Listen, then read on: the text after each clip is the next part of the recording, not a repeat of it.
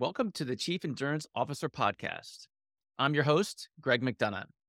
Each week, we hear real time stories from athletes and CEOs on how to maximize performance through an endurance mindset. Let's get started. Welcome to the Chief Endurance Officer Podcast. I'm your host, Greg McDonough. Today's guest has built and sold five of her own businesses with an average return of 700%. She has served as a board member and an entrenched advisor for 36 startups and has invested in over 200 startups, including Google. She is the host of the Crack the Behavior Code podcast. She is a New York Times bestseller. Please welcome Christine Comaford. Welcome, Christine. Thank you, Greg. It's great to be here. It's awesome having you on the show. I can't wait to get into our topics. But my first question we love the endurance and the endurance mindset here on our podcast. Can you tell me, Christine, how the endurance mindset has impacted your life unexpectedly? Wow. Without the endurance mindset, um, seriously, I, I wouldn't be here. Resilience to me, endurance is is resilience and the ability to pivot. And life throws all sorts of curveball, curveballs at us personally and professionally. And I think having endurance with a sense of humor, not like suffering through it, is essential.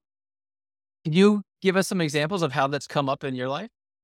Yes. Oh my gosh. When I think of um, what it took to get my uh, my job at Microsoft, um, it was the 1980s. It was a very male culture.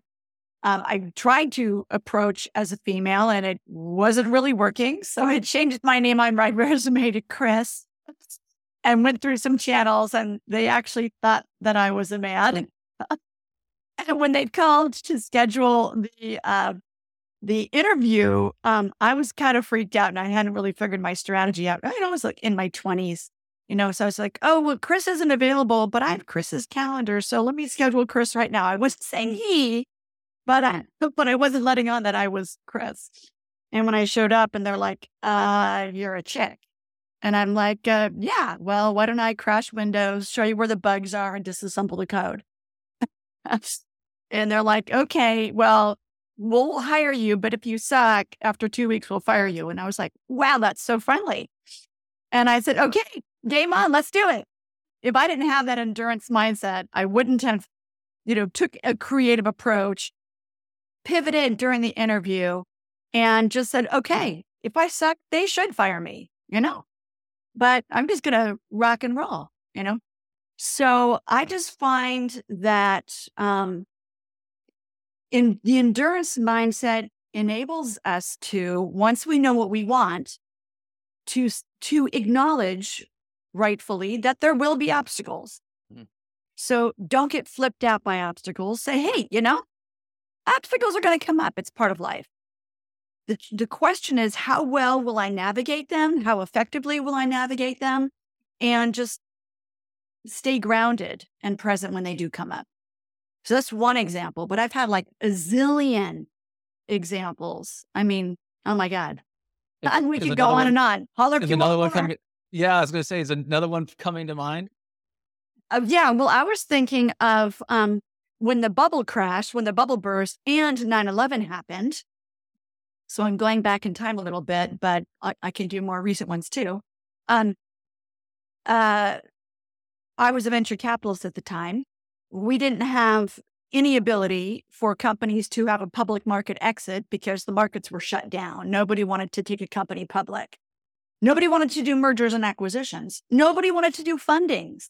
So there was this pile of companies that were just going to die because they couldn't sustain themselves yet. They, they weren't profitable yet. They needed funding from somebody. They were startups. And I thought, okay, there's there's got to be money somewhere.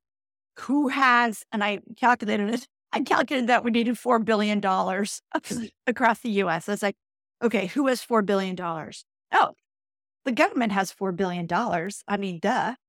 So why don't I just pass a bill in Congress and and get the four billion and fund the small business investment corporations and everything will be fine. I mean, that's like a ludicrous thing to say, you know, oh, just pass a bill in Congress.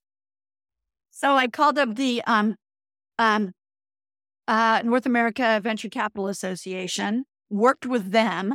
They found a bill that was going through Congress anyway, where we could stick a little rider at the end, you know, just a little small print and 4 billion, you know, and just stick that little baby in. And it made it all the way through. And then it was vetoed by, uh, by President uh, Bush, W. Bush. But it's like we almost got there, you know?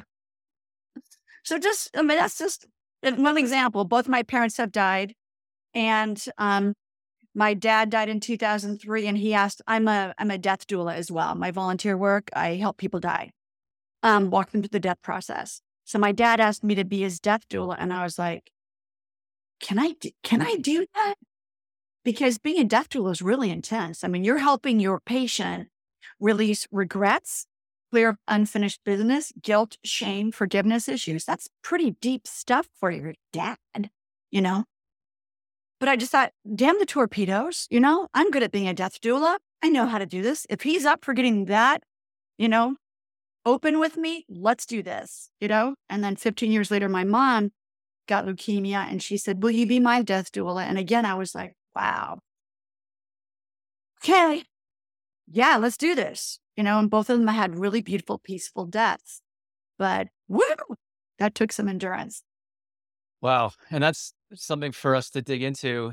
Um, I'm curious, Christine, when did you first recognize this endurance mindset across your childhood? Like, when did it first come to you that you realized you had this superpower? Yeah, I was seven years old. Yeah, I remember very clearly overhearing. We're just we're just going right in. Overhearing my mom and dad talking, their marriage was not great. It was falling apart.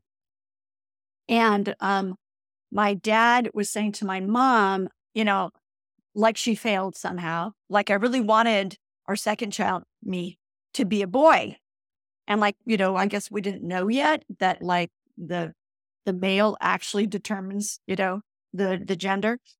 And um and I remember thinking, I was overhearing them and I was thinking, well, if he wanted a boy instead of a girl, then I'm just going to make my way in the world and, and find people who do want me. And I like packed in my tang and my space food sticks. And I was like, okay, I'm going to run away. And so I was like heading out, out into the big world. I was waiting at the bus stop and one of our neighbors came by, Mr. Schick, great guy. And he just, he just pulled over and said, what are you doing? I said, well, I'm running away, you know? And he was like, well, what's your plan? And I was like, uh, I hadn't really thought it through clearly. Right. So he's talking with me. He was like so cool about it. He's like, well, what if we work on a plan and over the next few weeks or months, we figure out a really good plan and then you run away, you know, but are you getting hungry? And I'm like, yeah, I'm kind of hungry. Like, yeah, it's time for dinner. So why don't you take you home and then I'll be happy to help you figure out a plan. And of course, the plan never happened but he got me to like, you know, drop the idea of running away. But yeah, so at seven, that's when I realized, you know what? I have value. And if people don't see it, that's okay.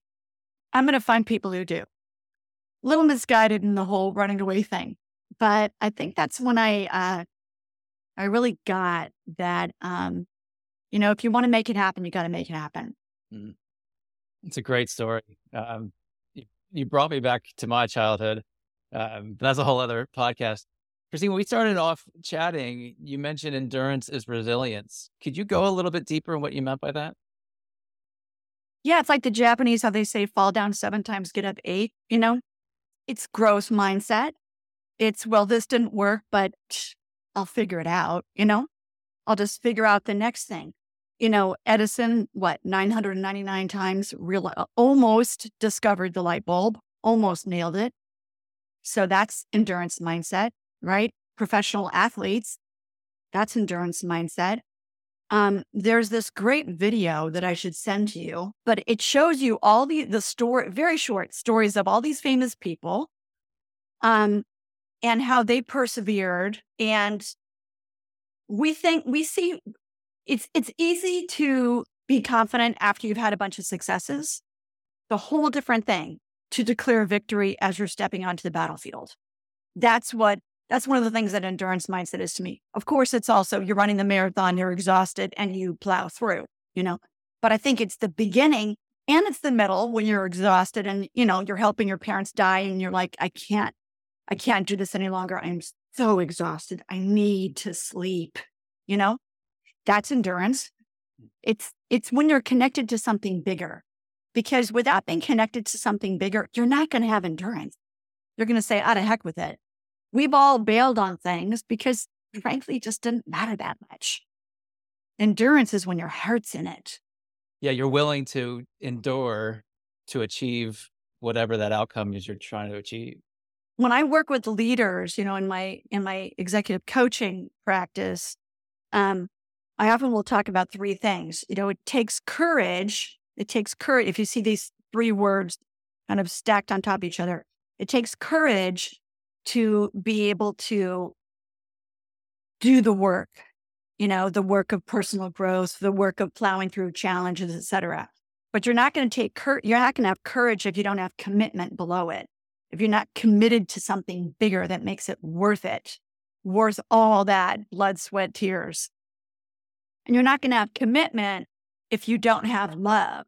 If there isn't something that you love that you're connected to in your heart, you're not going to be committed and you're not going to draw the courage because courage isn't like easy. Courage is like the stuff that shows up when you've decided to normalize the struggles of growth. It's like, oh, yeah, growth, it's uncomfortable. Oh, well, you know, and just make it normal, you know? I think to endure, you've got to normalize the struggles of growth. And I can't stand when people say, oh, I'm going to be comfortable being uncomfortable. It's like, that's total bullshit. It's uncomfortable. Just say it. This is uncomfortable. And I'm going to do it anyway because it's not going to be uncomfortable forever. That's so well said. Um, you got me spinning. I'll go back to my uh, question. You also mentioned humor. You sl- you slipped that in there when we st- first started talking. Um, and I haven't heard a podcast guest talk about humor as it pertains to the endurance mindset. I'd love to know what you meant a little bit more by that. Um, yes, because sometimes uh, when you are enduring, persevering, a lot of stuff goes wrong, and you can let it bum your high, or you can just go, you can just see the humor in it. I mean, I think it's essential to be really curious and it's essential to be fascinated. And if you can have curiosity and fascination throughout your life, you're set. Um, and because that gives you the ability to have compassion, endurance, blah, blah, blah, humor. And sometimes um, when I'm going through something really, really hard, I will look at what is fascinating about it. Like it is fascinating that all these things are coming up at once. Like that's kind of like we should just have fun with this because it's so unlikely. You know?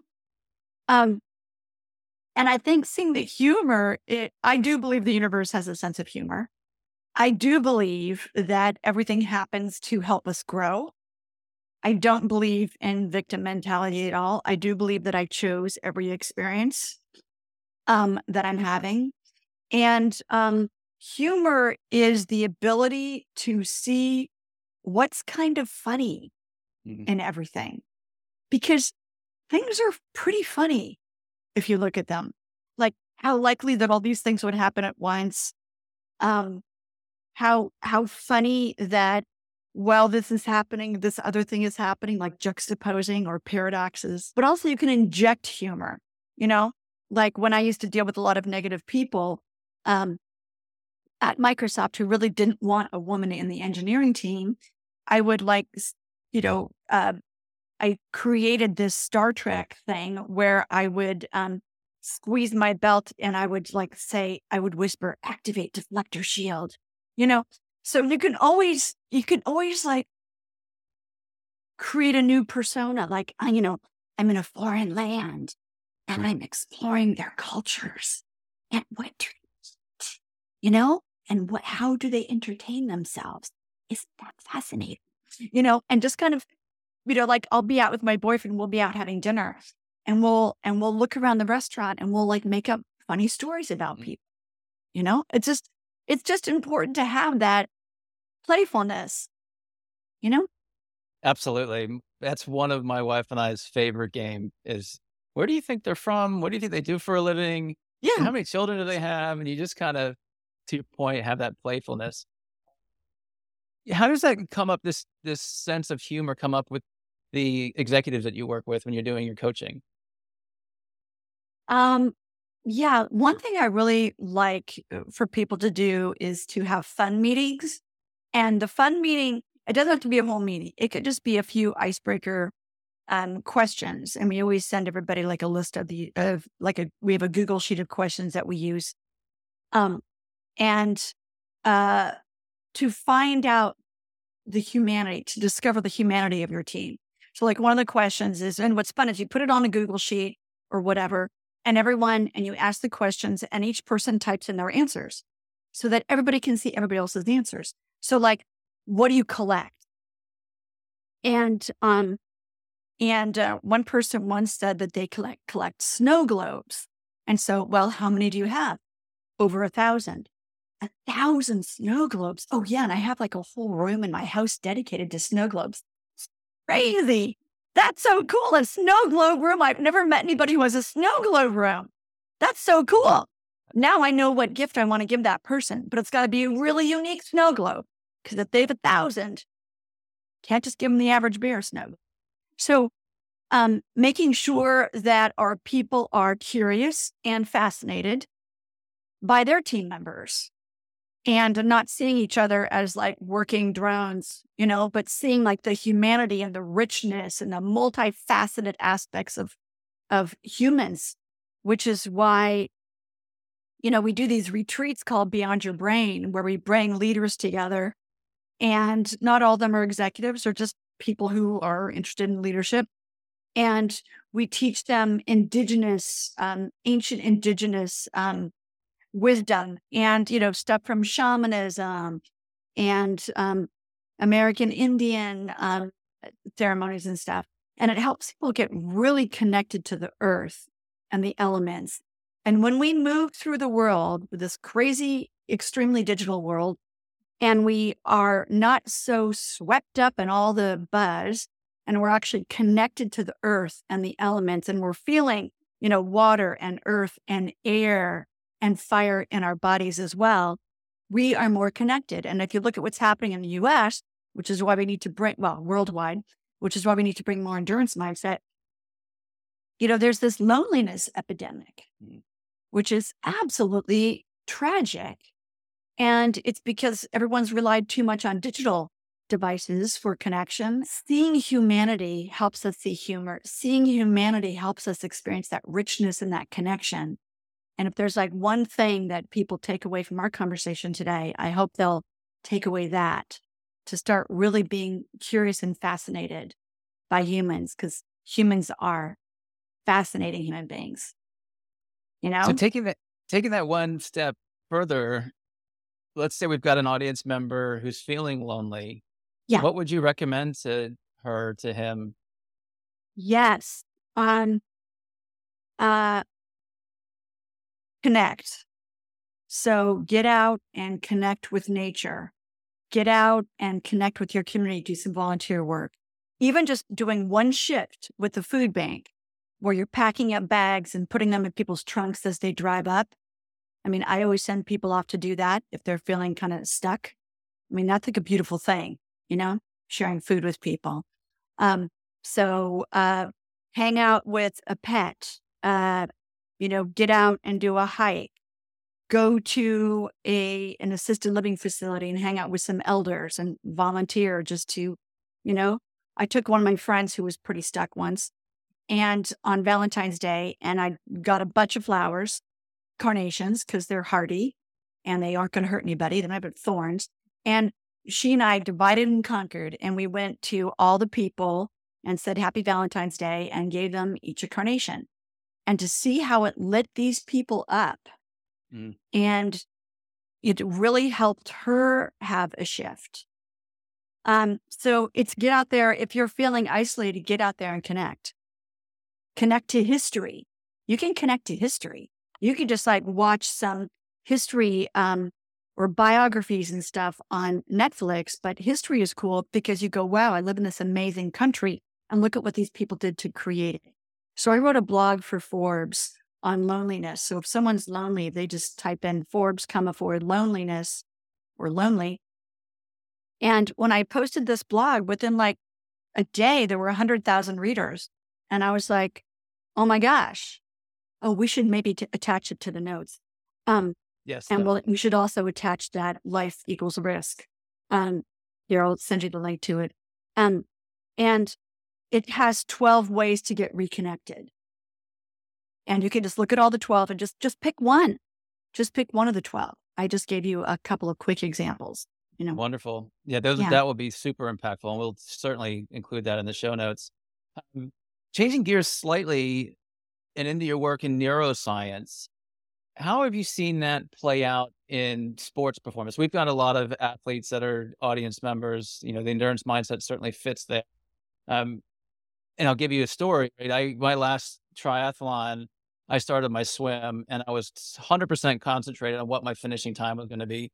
16 hours later, and then I realized, you know what? I don't need to worry about it. Like the, day's just going to happen the way the day's going to happen, and so I kind of freed my brain of what's going to, you know, happen in the next 15 hours.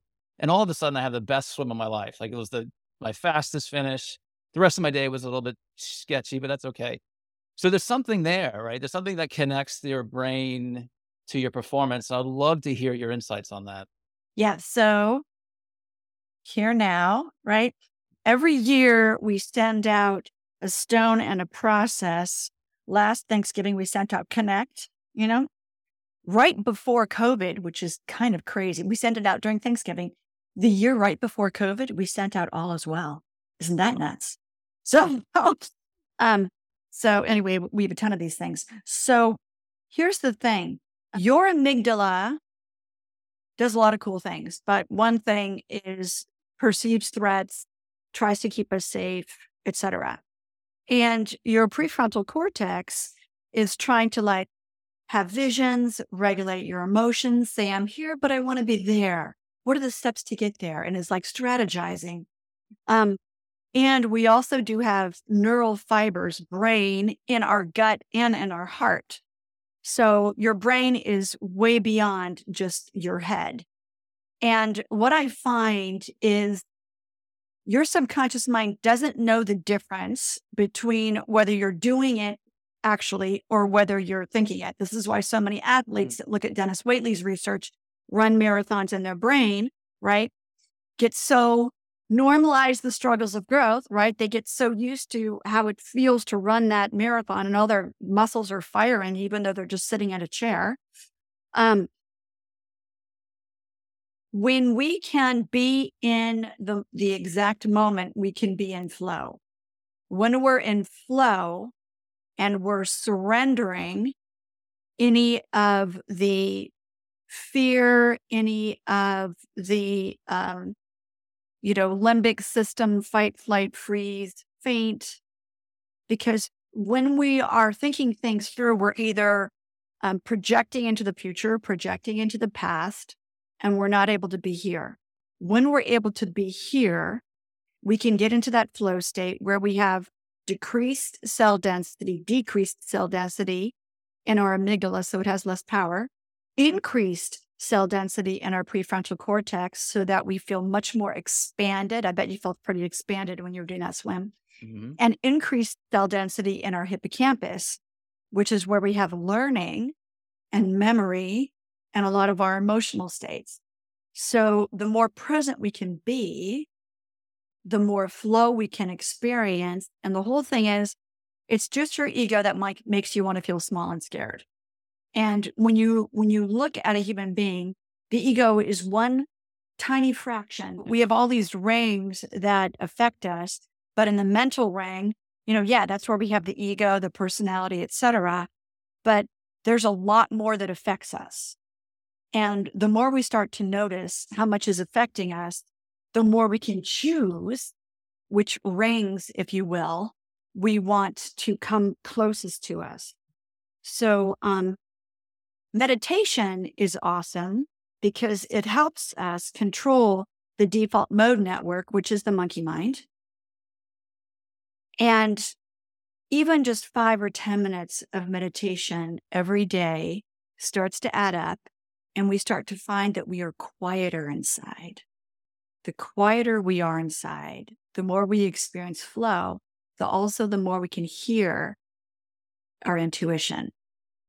So that was a long answer, but um, hope and, it wasn't too rambly. No, you're just spot on. Um, and I love that we came to meditation because it's a big part of my daily habits. Um, any other daily habits that you recommend, Christine?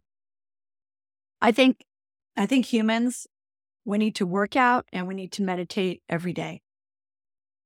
I just, I just find that we need to move our bodies because here's the thing energy gets stuck. You know, energy gets stuck and we need to move energy. Emotions have energy. Emotions have energy. And um, uh, David Hawkins, MD, PhD, who is no longer with us, David Hawkins uh, proved that that emotions have energy, and we need to clear them out of our body so that uh, we treat emotions almost just like wind moving through us. We don't want to hang on to regrets, you know, unfinished business, guilt, shame, forgiveness issues, etc. We need to let them move. Exercise helps you clear out, if you will. Um, so exercise, meditation, obviously. I mean, I think everybody should eat 70% plants. You know, if you can eat 70% plants, I know you're probably going to age a lot better and feel a lot better. I mean, I'm almost 62 and I feel like I felt when I was like, I don't know, 35, 40. You know, I feel pretty great. That's awesome. Yeah, I've got a great poster in my house uh, of Rich Roll's, and he's got a quote that says, Mood follows motion. And if you think about it, like after you've been active, you're just in a different state of mind, but you got to get into that motion first, get out of your chair, get on your bike, go for a walk, connect with nature. Christine, I'd love to change subjects a little bit and learn a little bit more about you. How did you go from the seven year old who was exploring her new path and thinking about running away into Microsoft into the work you're doing today? So give us a little bit more of the, yeah. The patch um, okay. Uh, well, 13, when I was 13, I had this big epiphany or spiritual experience where I felt like all this pressure and I was lying in my bed and I thought I was dying because I couldn't breathe. And I just said, okay, God or whoever's listening, like if I'm dying, you know, thanks. It's been interesting. But if I'm not dying, you need to understand what this is. I was a fairly precocious child. um, and the message I got was, this is the pain of the world. And I was like, oh my God, if people are feeling this much pain, I need to dedicate my life to reducing human suffering. So then and there, I said, okay, I, ded- I hereby dedicate my life to reducing human suffering. And then at 15, I went to this thing called EST, which I think now is called Landmark, right? And I realized that life has no meaning unless you make it, and we're all 100% responsibility responsible. Then at 16, I ran away, and I did succeed that time. so, um, dropped out of high school because it was slow and boring. Negotiated my way into college early, um, and um, really what I found was I love systems. I love systems. I thought it was software, but what I've learned that's more interesting is human behavior, but also consciousness. Those are like the more, most interesting systems for me. So after my um, after my stint of being an engineer, luckily, you know, Microsoft had some troubles with the IRS and the EDD and needed to employ a bunch of people overnight. And I said, I'll create a business. Um, and um, quickly went through Inc. magazine. Okay, 1 800 incorporate yourself. Okay, quickly, you know, create a corporation. um, but, and that, and then I started building companies and selling them. Um, but, but what I found the whole time is it's all about the leadership and how people come together and how people treat each other. And if people are cultivating and elevating each other and people can people move power down and across the organization? So I retired when I was 40 after selling all these companies um, and totally burned out, I might add. Um, I did not totally manage my energy effectively, did not work out enough, etc. Took on too much stress. Um, but but my dad, you know, got pancreatic cancer and just I started writing all these stories to try to understand my life, like kind of memoir. That's Rules for Renegades. And after he died, I just, I just, it's like I couldn't stop writing stories. One thing led to another, got published, became a New York Times bestseller. Suddenly the phone was ringing and I'm back working. But I said this time I'm going to help people intentionally create the businesses that they want, you know, not burn out like I did, you know, do it with more heart, but also do it with better systems. You know, so my second book, Smart Tribes, was all about bringing neuroscience into, you know, creating the systems in your business that help it run. And then my third book, Power Your Tribe, is about emotional resilience and how we navigate, once we've got the business, how we navigate the human dynamics, because that's what it's all about. Mm. That's what it's all about. And I think people get lonely um, because uh, they isolate themselves because human dynamics are challenging. You know, they are. And the more authentic we can be, which requires us to release defenses, which requires us to do gobs of personal work to find out where we're compensating, you know, and where our fractures are, you know, in our personality. As we do all that, we start to realize that, like, you know, we're actually we're actually pretty cool, you know, and all the people around us are actually pretty amazing. And I mean, I've helped 62 people die, and each one is different. And people are freaking amazing. When I see what people go through in their death process and keeping their heart open or opening their heart if it's shut closed, people are just I mean, you got to hang out with people. Yeah. They're like the coolest thing. when did that calling come to you to be a death doula? Yeah. Um, well, I started in 1998, so it's been a while. Um, but uh, a couple of things. Um, in 91 and 95, I had two of my own cancer scares. They were benign, but as I was being rolled in on the gurney, you know, to the OR, I thought, wow, I have this great support system, but what if somebody doesn't? You know, what if somebody finds out bad news? Like I have like had this spiritual found, oh, I was a Buddhist monk for from 17 to 24. I forgot to mention that. Um, which totally made sense after the 13 experience and the 15 experience. But like I'm good with my version of God and you know, I I remember past lives, so I know that this is one of many. Um, but but people have a lot of fear of death, and how can I help reconcile that in whatever way a person wants? So I got my training. I got out there. I've been working with hospice, different hospices uh, for 25 years. And that's how I met the 62 people. And then a couple of family members are in there too. Powerful, very, very powerful. And it connects back to your message at 13 of this is the pain of the world, right? That process, that ending process, yeah. in itself is painful. Um, Christine, talk to us a little bit about the Smart Tribe Institute and your One Tribe Foundation. Yeah. Um, we've actually renamed our foundation to just Smart Tribe Foundation because we found that there's another foundation called One Tribe and it's for uh, military. So that's not us. Um, so Smart Tribes, um, what we do at Smart Tribes Institute is um, leadership and culture coaching workshops. And of course, this super groovy Beyond Your Brain um, uh, retreat, which, you know, take execs out into nature and it's like wildly transforma- transformational and cool and stuff. Um, and we have uh, a charter. There are four things that our foundation supports. Um, uh, food insecurity, because if you don't have food, kind of hard to make everything else happen. So food insecurity, of course, uh, death and dying, um, uh, the environment, um, and um, and I want to to just I, I want I know people always approach us asking us to support uh, their their causes.